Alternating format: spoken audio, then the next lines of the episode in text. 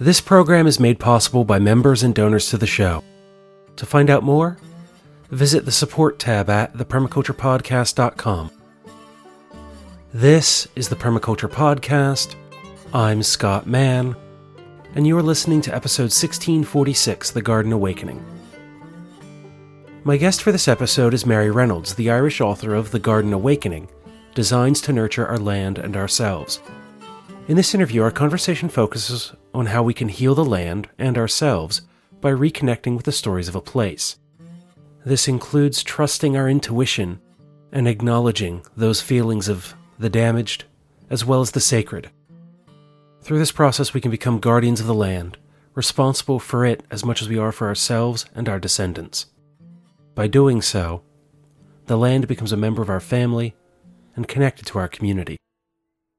Enjoy this conversation with Mary, and may it awaken something in you as it did for me. Now then, on to Mary Reynolds, who begins by telling us about her experience being the youngest woman to ever win a gold medal at the Chelsea Flower Show. I was very young anyway, I was 27 going, and yeah, it was a garden design based on um, it was the first time I kind of was trying out a new style, you know, a new style that I was trying to kind of embrace the energy of natural wild places and things like that. Yeah, but um, it, it was it was something that I that the book has developed a lot since then. It was kind of like my initial steps towards how I understand land now, but it was working with intention and it was quite powerful because I realized that people really were affected by it, which didn't happen didn't happen in any other gardens I'd ever made. People because I built it with a very strong intention and I made sure all the people that were building it had the same intention. And so I realized that worked very well because people who came up to the garden afterwards, anybody who was from Ireland looked into the garden and thought, oh, isn't this lovely? It's just like a little piece of home. But anyone from England or beyond was very interesting. People all wanted to talk to me. A lot of them were crying, and a lot of them wanted to tell me how they remember places like this from when they were young. They all had a memory and how those places were gone. So they all was like an outpouring of grief, and it was very interesting because three weeks previously it had just been a blank piece of grass, you know. So it was just my understanding that land absorbed intentions and those and the energy could be changed and brought to life with our help. So that's what I learned at the Chelsea Flower Show, and I haven't gone back since. You know, it, it was quite it was quite a quite an interesting um, understanding that I learned that time. That's really it. You mentioned there that you were going through a bit of a transition in design. Had you spent a lot of time doing garden design work before entering the garden show?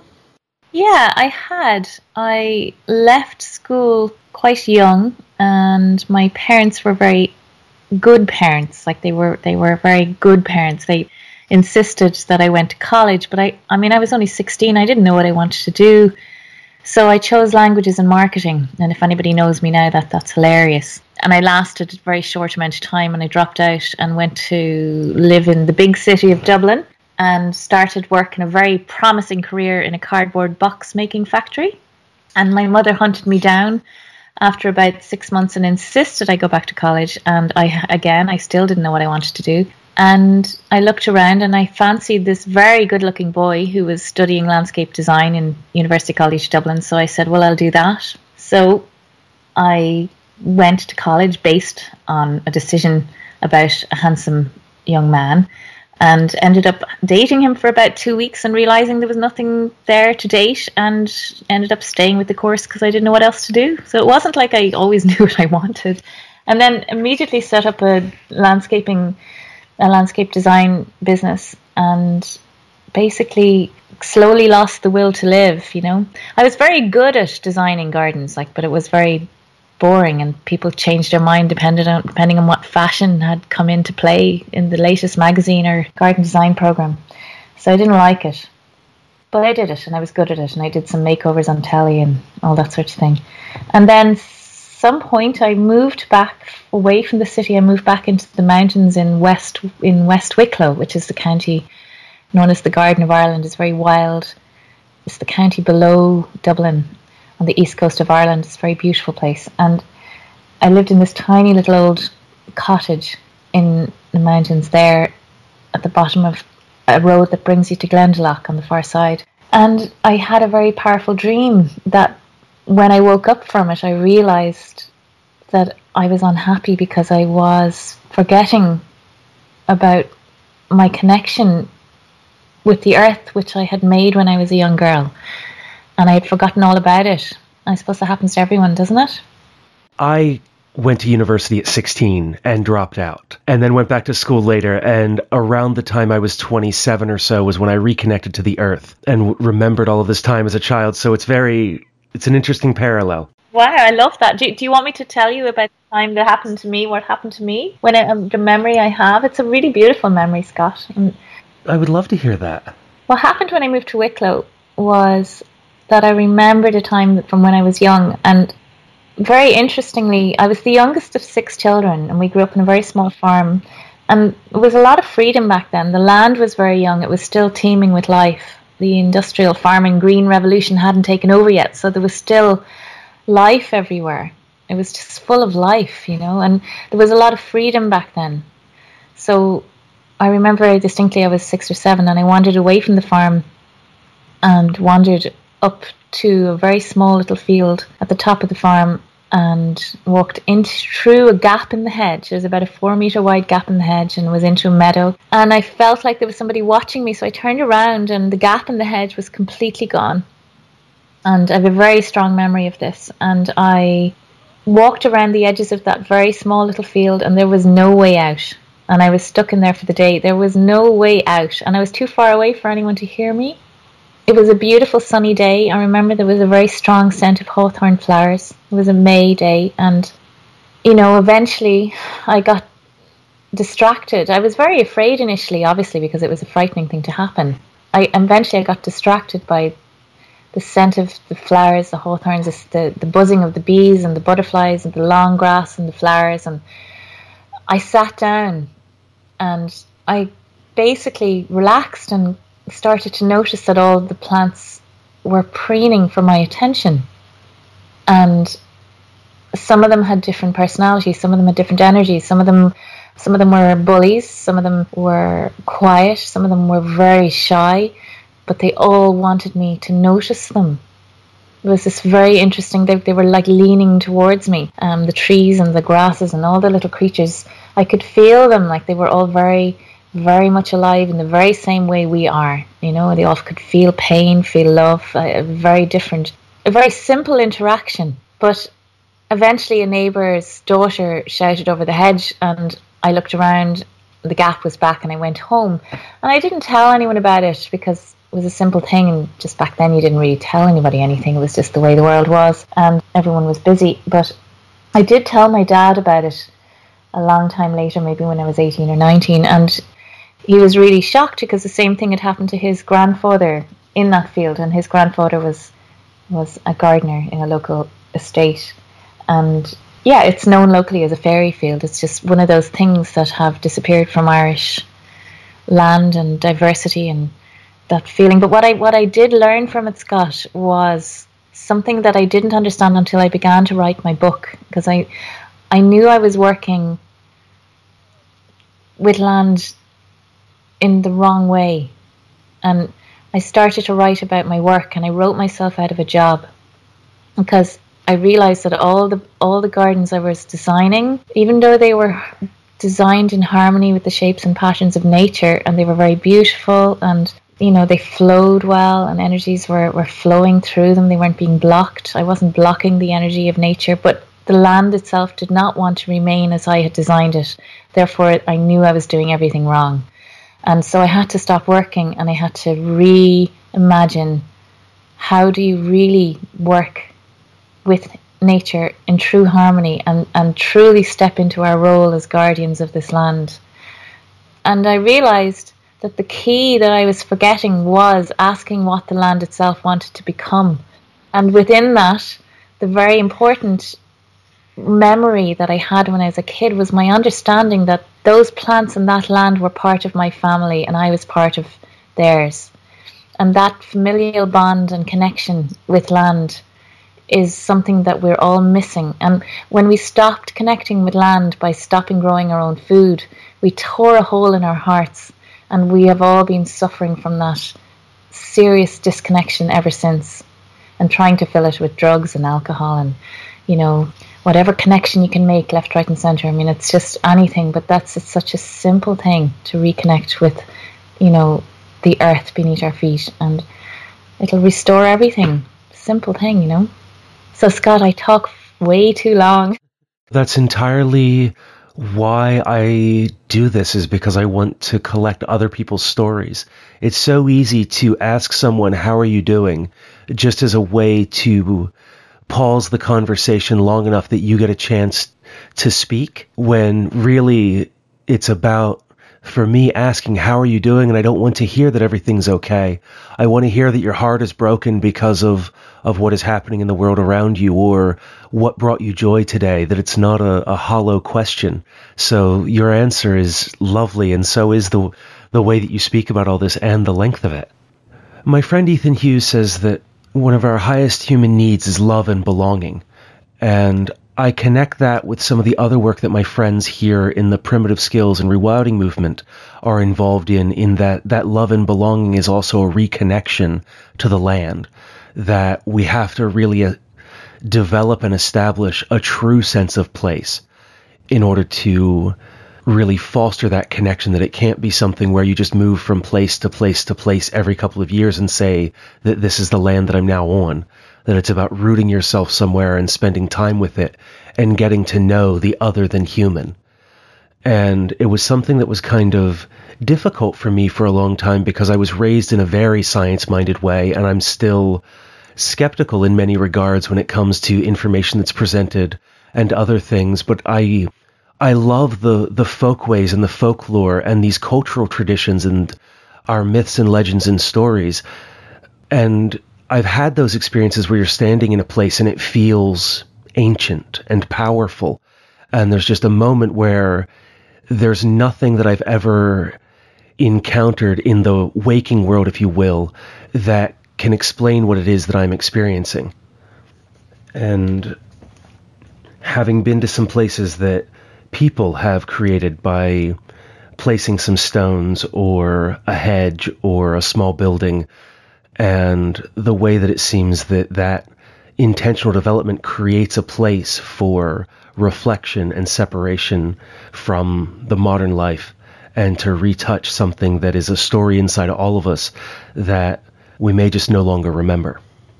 Is that the kind of feeling and sensation that led you to your current work and writing this book? As you say, that writing yourself out of a job?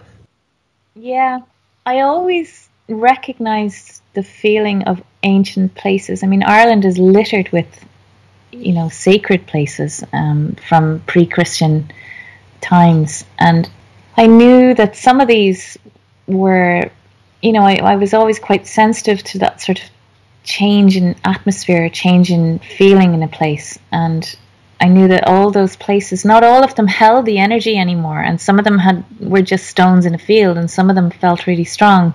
And I knew that those places were important and very much a big part of what I needed to write about in this book is how our simple fields with you know a few stones placed in a particular way how do they hold this powerful energy? Like wh- why is that? What is it that we've forgotten? Or why is that a place you walk into can feel very very scary when it looks beautiful or it, it feels very distrustful? Like some woodlands feel like places where you know the big bad wolf is hanging out waiting to eat you. And some some woodlands feel interested and lovely and they they feel safe and you're invited into them and you feel welcome in them and my eventual understanding is that we have simply forgotten our power and our role in this planet is one of guardian, and that we have the ability to damage land. We have the ability to care for land or damage it. And so, what I learned was to treat land in the same way as a parent treats a child. So a cleared piece of land is like a vulnerable child and it looks to you, its guardian, for direction. And you can either create a very strong relationship with that child or you can leave it off to go wild and not have a relationship with it. Now, if you leave the child to go wild and ignore it, it might survive. It probably will survive if it's lucky. You know, lots of things can go wrong, but it probably won't do very well. You know, it's bound to hit an awful lot of bumps in that road.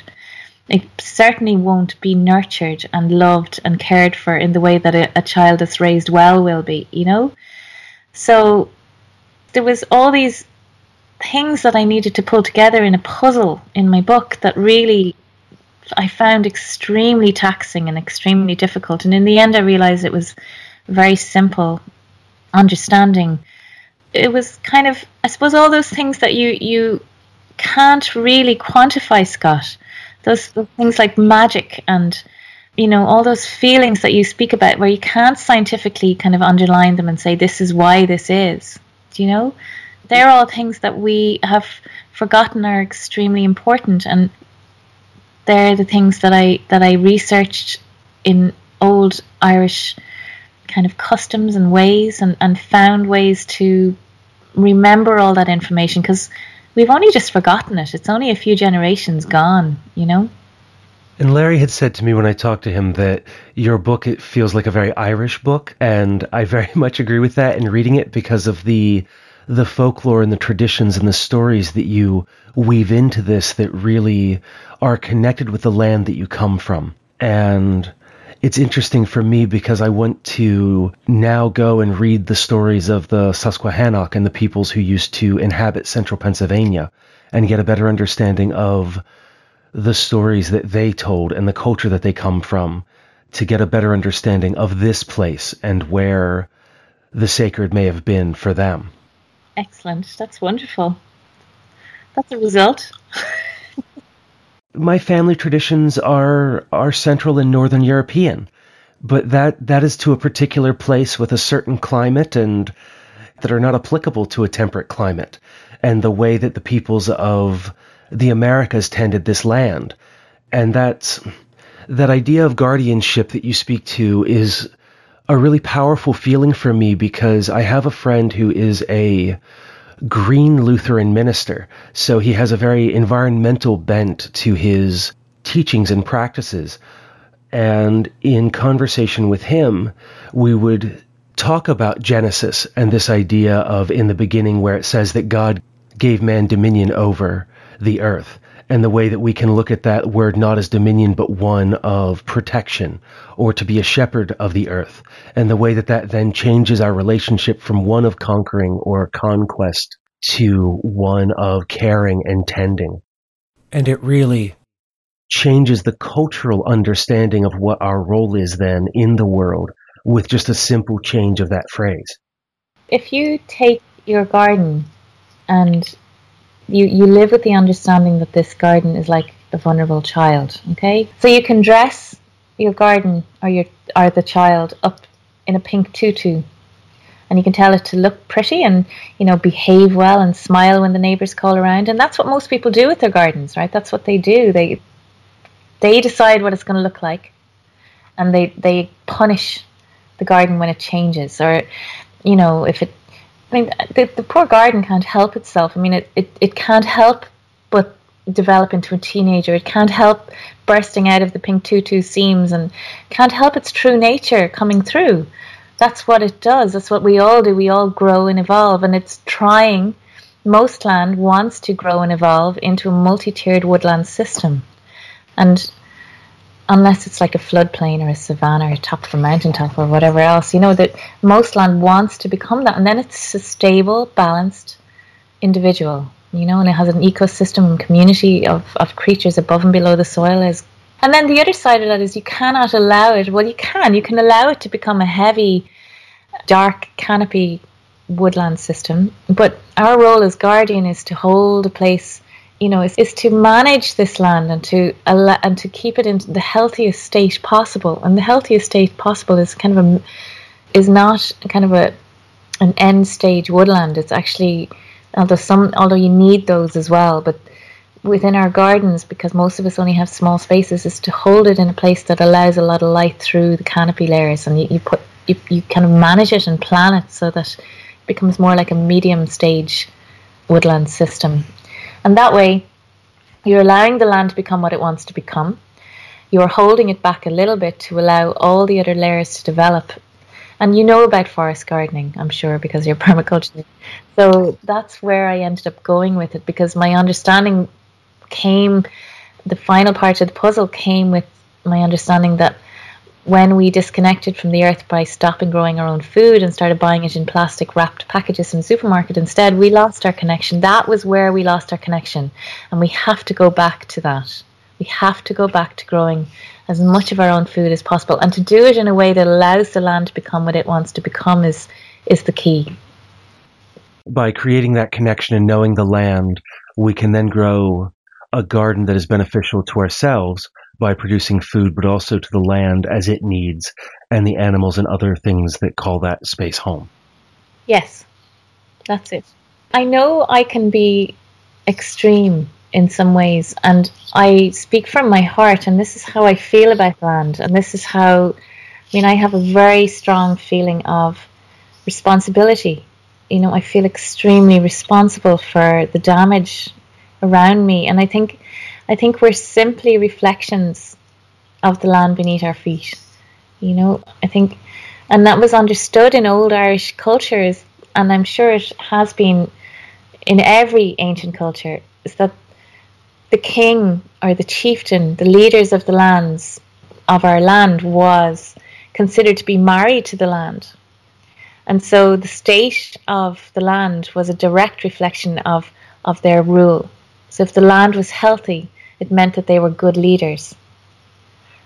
I think that that is reflected in the, the state of our political leaders these days. We don't have leaders anymore, and and the, as soon as people wake up to that, we do not have leaders anymore.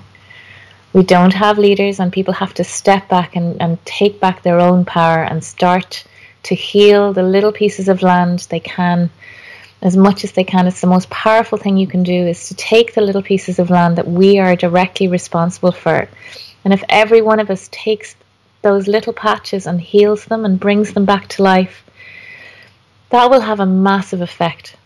Because every little patch that's brought back to life, that's healed, that's, you know, chemicals are taken out of the system, that the trees are brought back, that all the, the communities of plants and animals and microorganisms that are above and below the soil, that they are welcomed back in, the more of these sanctuaries that we create, the balance will tip in our favour and it'll create a network of interconnected spaces that will actually do more than any protest will, you know, and that's where I want to go with this book. I want people to understand that the most powerful thing they can do is to heal the land beneath their feet.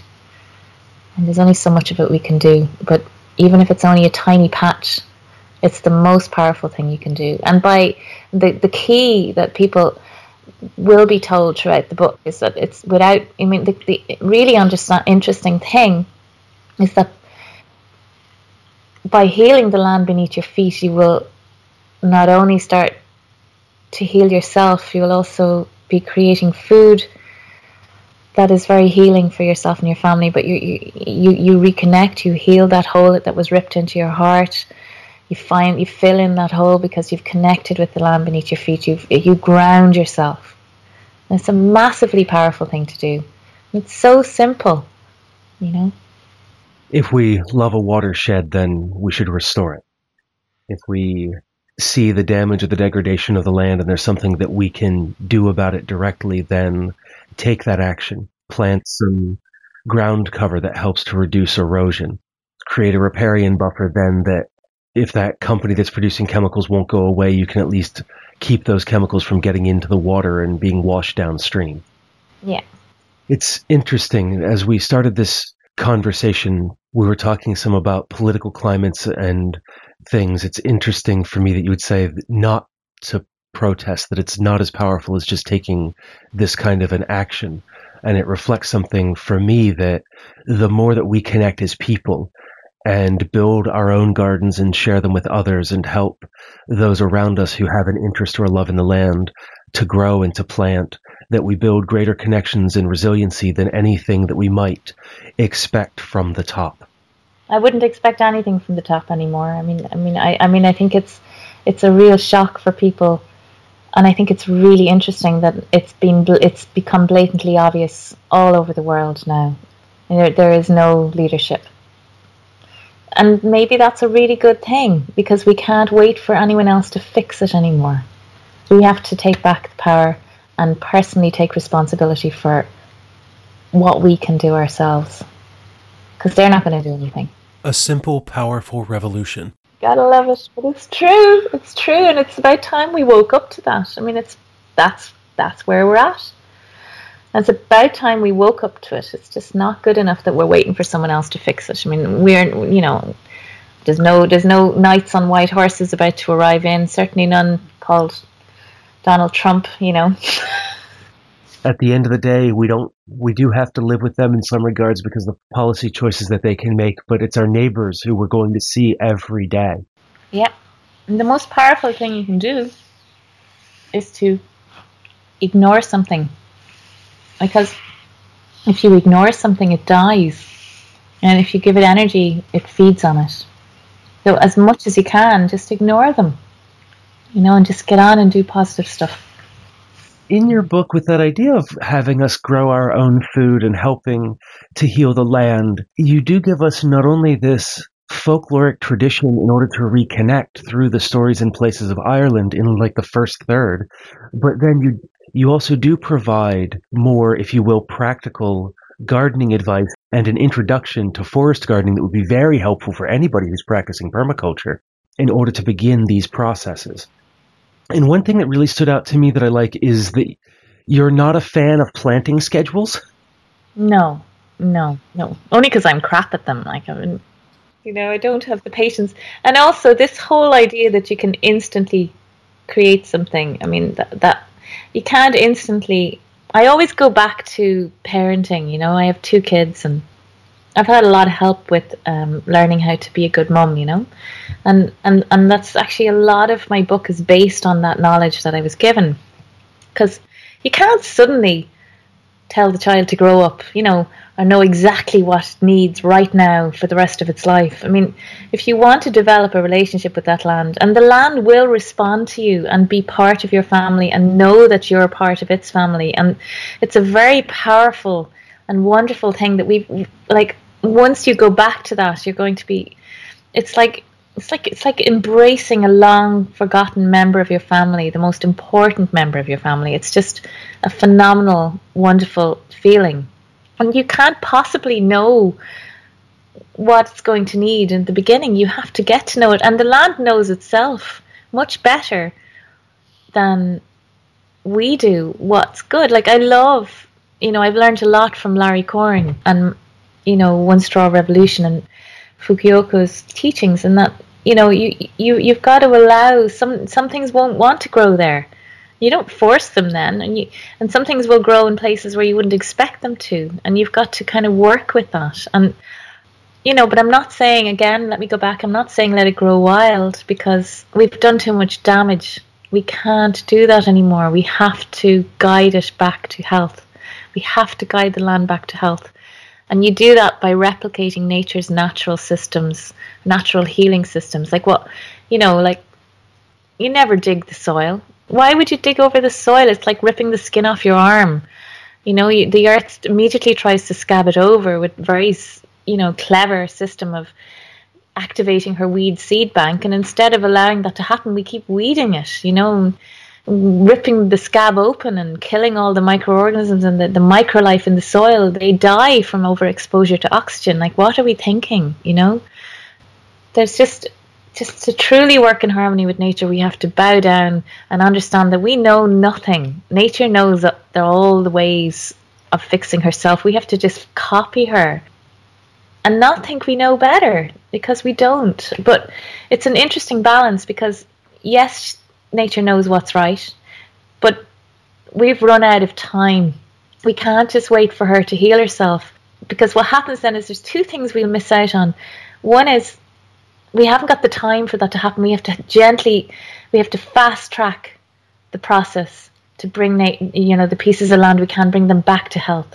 We fast track that process, and I mean by not you know by by replicating all nature's natural systems and fast tracking it. But also, if you don't kind of interact with the land and and guide it back to health, it's like it's like you won't have a relationship with it, and that's an awful. It's just a pity. I would hate not to have that, and that's our role here. So, by missing out on being a guardian of your land, you, you're really missing out on what I think is the most important relationship of your entire life.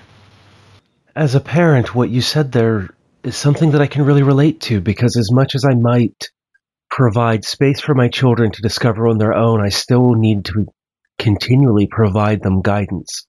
But also, I kind of have to, other than wanting the best for them and to make sure that they don't get into too much trouble, also allow space for them to discover what it is that they want to be and they want to do. I can't impose completely, you know, my will upon them. They are themselves and just that reflection on nature that, you know, I've let spaces go wild by not mowing and seeing what grew and explored it and yet it wasn't necessarily productive for myself or the bugs and birds and animals that lived there because that land had been planted with seed for grass and everything else that grew up there wasn't an ecosystem in a way that we might think of it. It was something novel, but if I wanted to make it more productive, I would have to tend that space and make some choices of what to plant there. But again, also to remove myself from what the end goals might necessarily be because some other things might arise that didn't, that I didn't expect, but in the end would want to have there. Each piece of land is a unique individual, the same way each child is a unique individual. They all have different personalities, different levels of damage, different levels of, of required healing. I mean, that, that, that, that there's a whole section on design in the book, which works with the idea that each piece of land has different needs. And I work with old kind of ways of understanding intention in the way that different symbols will have different sort of feelings and different will evoke different things. I mean, different symbols will kind of come into your perspective or into your world when you're searching for designs for your garden, if you're searching with this awareness in, in place, you will find that the land has different things it needs to express. And if you're very, very quiet and very gentle, you will find that there's certain shapes and patterns that the land needs to express. And it's a very simple thing and it's not difficult. It's just about shutting up really and listening, you know, and not not digging into your own mind or what you think it should should be there. It's about listening to what the land wants to be there.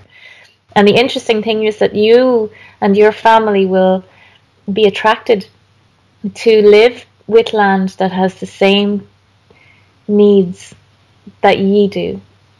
So like I grew up on a farm and I'm going back to live on that farm now. I have I, I have a five acre field and I'm gonna grow I'm going to start my kind of I want to grow the book on. You know, I already have a garden that I work with with my in it's a forest garden, but it's I don't own it. Um, and I wanted to grow a garden there now that I can bring people to stay and learn and work there as well. You know. But um, what I'm trying to say is that the land I grew up on has a very strong sense of abandonment and feels, and I've always had abandonment issues. I mean, the things that I'm attract, the land that I'm attracted to has the same healing needs that I have. Where I live is in northern Appalachia. And I grew up originally about an hour and a half south of where I am now, but I've always been a hill and a water person. And if I look in either direction, the horizon is hills and I don't have to walk too far to find naturally running water just about anywhere here in central Pennsylvania. And that's how it was where I grew up in Maryland. And so I've I've referred to this area, especially Pennsylvania, as my spiritual home for a long time. And there's something very comforting to have those mountains nearby and to hear that water running almost anywhere where I am. It kind of feels like the land's giving me a hug and talking to me, you know? that's wonderful. Yeah, I mean, there will like that's I talk about that as well. Is that there will be you will be drawn to places like, you know, we're all just walking trees. You know, if you look at the the, the we're inside out. We're inside out. The, all this, the bacteria in the soil, all those creatures that live in the soil, they're they're all in our guts. You know, we're just inside out. You know? but we're we don't have roots, but we're all looking for those places to put down the roots. But the land is calling us to where we should be, and sometimes that's where we grew up, and sometimes it's it's halfway across the world, you know. And you will find there's people who never really settle where they are. They never feel at home. It's because they haven't found where their roots are, where the land wants to give them a hug yet, like you have. You're saying things that seem so familiar to me, yet you're in a completely different country with these very different life experiences, but it all is, yeah, it just seems it's familiar. That is the word used, and it's so true, and it's so important that we all have this knowledge, Scott, that that our role has been lost, and it's very painful. So when somebody speaks it or says it or writes it, like I like I wrote about it, and and I do speak about it all the time. Of course, you're gonna all these lights light bulb moments are gonna happen because you know this stuff you know this stuff. Everybody knows this stuff. This isn't new information that I'm giving people. It's old information that we've all just forgotten. This is this is all there. It's not specific to Ireland. It's specific to everyone. This is who we are. We are guardians of this planet, and we have forgotten our role. And as a result of that, we are destroying ourselves. And we have to stop. And you know, it's it's not too late, but we have to do something extremely drastic. And I go back to saying that what we can do is we can heal the little bits of this earth that we're available to heal, that are available to us to heal. And you know, if that means you live in a high-rise tower block in city and you don't have access to land, you, I don't know how it works in America, but in Ireland you can go and you can hassle your local government and you can find, you know, land that they are not using. There's industrial land. There's um, you can rent land. You can try your hardest to find land to, to work with. Or you could go meditate for years and eventually find a kind of a calm inner self. Or you could just do what every spiritual kind of leader ever did is they went into nature and that's where they had all the revelations and that, that's that's I mean nature is where it's at like to me that's that's God that's our God that's how that we are taking care of the supreme being, which is the earth. That is that's our role. We're just supposed to be caretakers. That's it. You say about all these spiritual leaders who went into the wilderness, and I think about, you know, Buddha's meditations or Jesus wandering in the wilderness and those challenges and the revelations that come from that by spending that time in that connection and all of the efforts that are being put into now having more of that through the creation of like nature and wilderness schools so that we can give children that opportunity. The time that I spend with my own children walking through parks and other outdoor spaces because my son likes to sit and journal when he's outside and just it seems I think and this goes back to something that you were saying earlier is that when it comes to gardens, this idea that you know planting schedules want to plant everything all at once and have have kind of this instant garden, and this idea that everything has to be right now and it needs to be delivered in the moment when it's requested. That there's no patience, there's no reflection or contemplation, and I know so many friends who are are frustrated because they look at what someone else is doing or what someone else has and doesn't realize that that person has put 20 years into working to get to where they are. You can't tell a child to grow up and skip the teenage years and just get on with it. You know, it just doesn't work. So yeah, it is it is I mean, the beauty is in the journey. I mean, it's an old saying, but that's life is in the journey. It's not the end result and it's a, it's an awful pity that we seem to have forgotten that in so many ways. But that's okay. We'll, we'll, we'll, we'll either cop on in a gentle way or we'll cop on in a difficult way. And hopefully we'll do it in a gentle way. I like slow and gentle because it's much less disruptive. And all those those historical lessons of when things have happened suddenly, you know, all the all the folks who wind up suffering for it, and also the land because of the destruction that comes from those kinds of things. That if we can just plan for what will we do with it with our own generation, and be able to pass on these lessons to others, to be able to give a mature garden to our children if they want it, or to find a piece of land and take on the stewardship of it to become a guardian of it. Whether that means, because, yeah, here in the United States, you can ask um, your local government if there's land that's been abandoned or available for tax sales. You can either purchase it, sometimes inexpensively, or take on long term leases. You know, there are even people on Craigslist who offer land for set for rent and use. So there's all kinds of different ways that we can connect and find a place to tend to. Excellent. That's great. And like, there's probably very old people who can't look after their land anymore, and you could probably do a deal with them, and in return for company and connection, they would let you work their land, or you know, yeah, there's loads of different ways. Yeah, you just have to be inventive and fast. It's interesting because it's that that kind of fast to find it but slow to build it. That there's an imperative that we begin the work now, but but not to take the actions that have have led to the kind of destruction that we see. No, even it's even the recognition of land, even the fact that you're standing there and recognizing it as a unique individual living being, full of a network of myriad of creatures. I mean, that in itself is extremely healing for the land. Extremely healing to be finally recognized and seen. You know, can you imagine not being seen? I mean, it's so damaging. Um, I mean, I, I, I, I think every single I feel things very deeply, like most of us do, you know, and um, I, I find myself walking through different parts of the world whenever I have to go anywhere because I don't like going anywhere. I want to stay here. I don't want to go anywhere, but I tend to sometimes I have to leave, which is very annoying, but I do.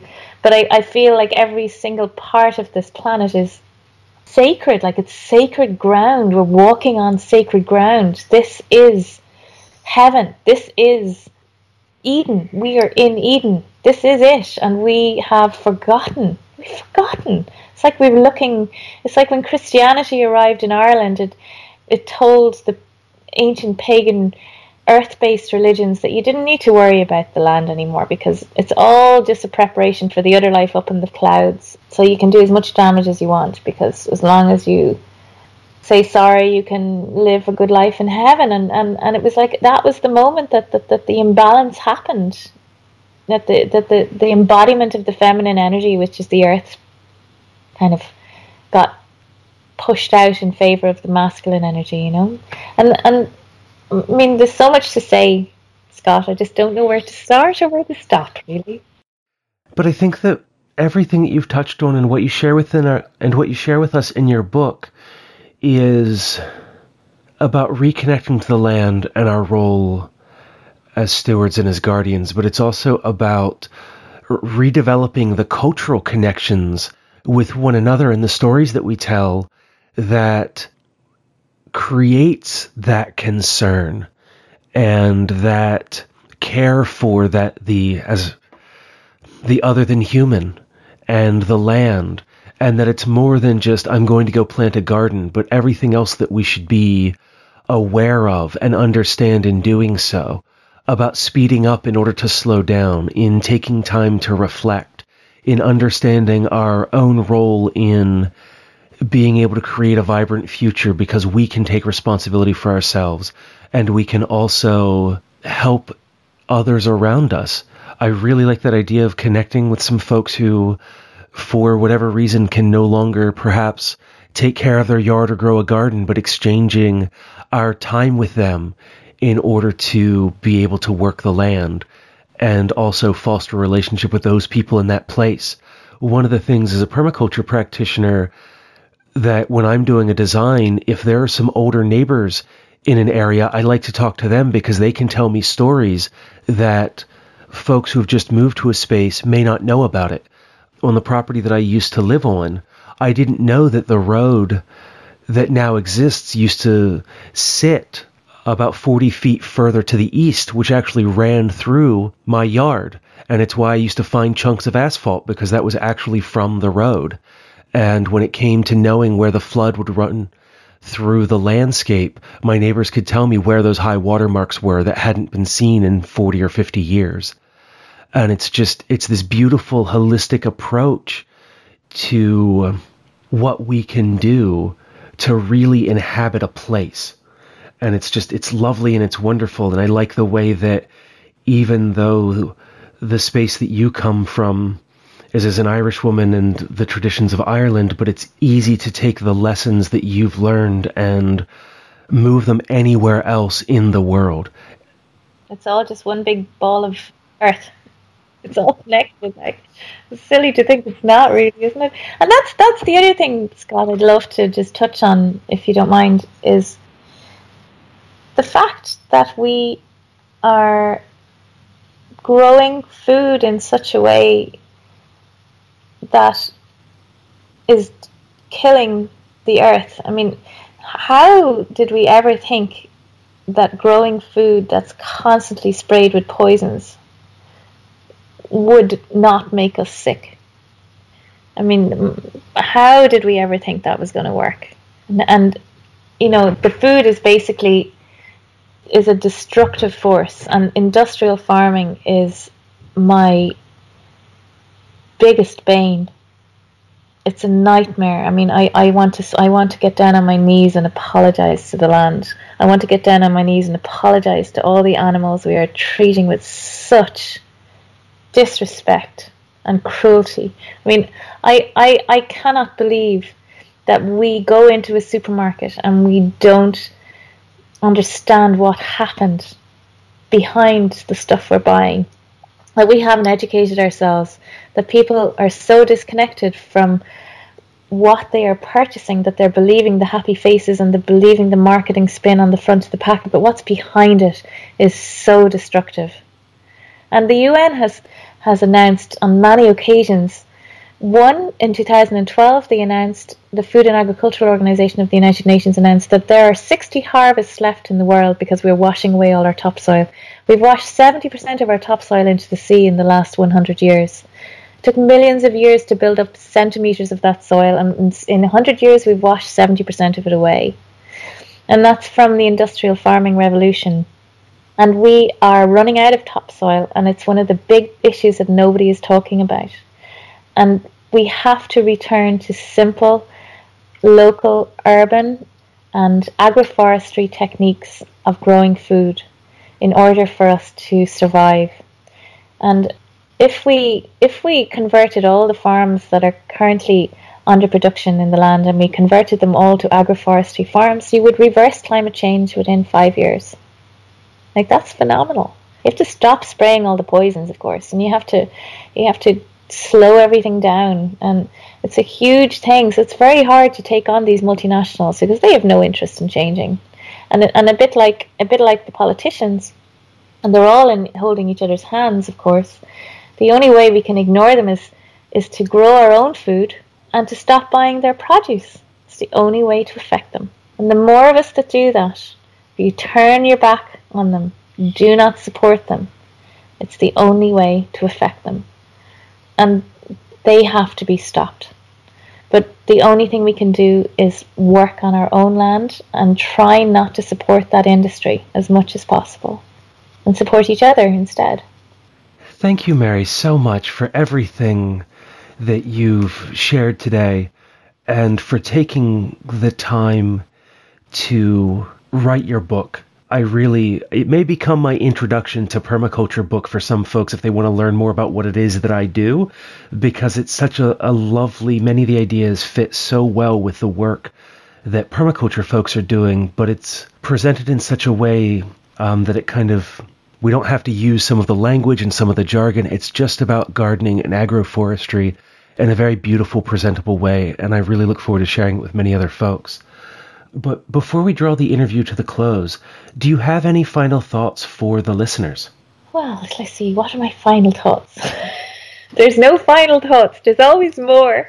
But um, I guess I would lead in with the idea that it's not really permaculture, my book. It's more natural gardening. Um, Larry Korn, who was my editor, would would see it as not being totally permaculture, more natural gardening because it's it's kind of my own version of things based on old ways of working with land and I don't want people to have rules or to feel that they have to do certain things in a certain way. What I want people to to learn through this book is to trust their own intuition and to form their own relationship with the land and to allow the land to become what it wants to become, to step away from the industrial farming system and to try and find a way to get well again.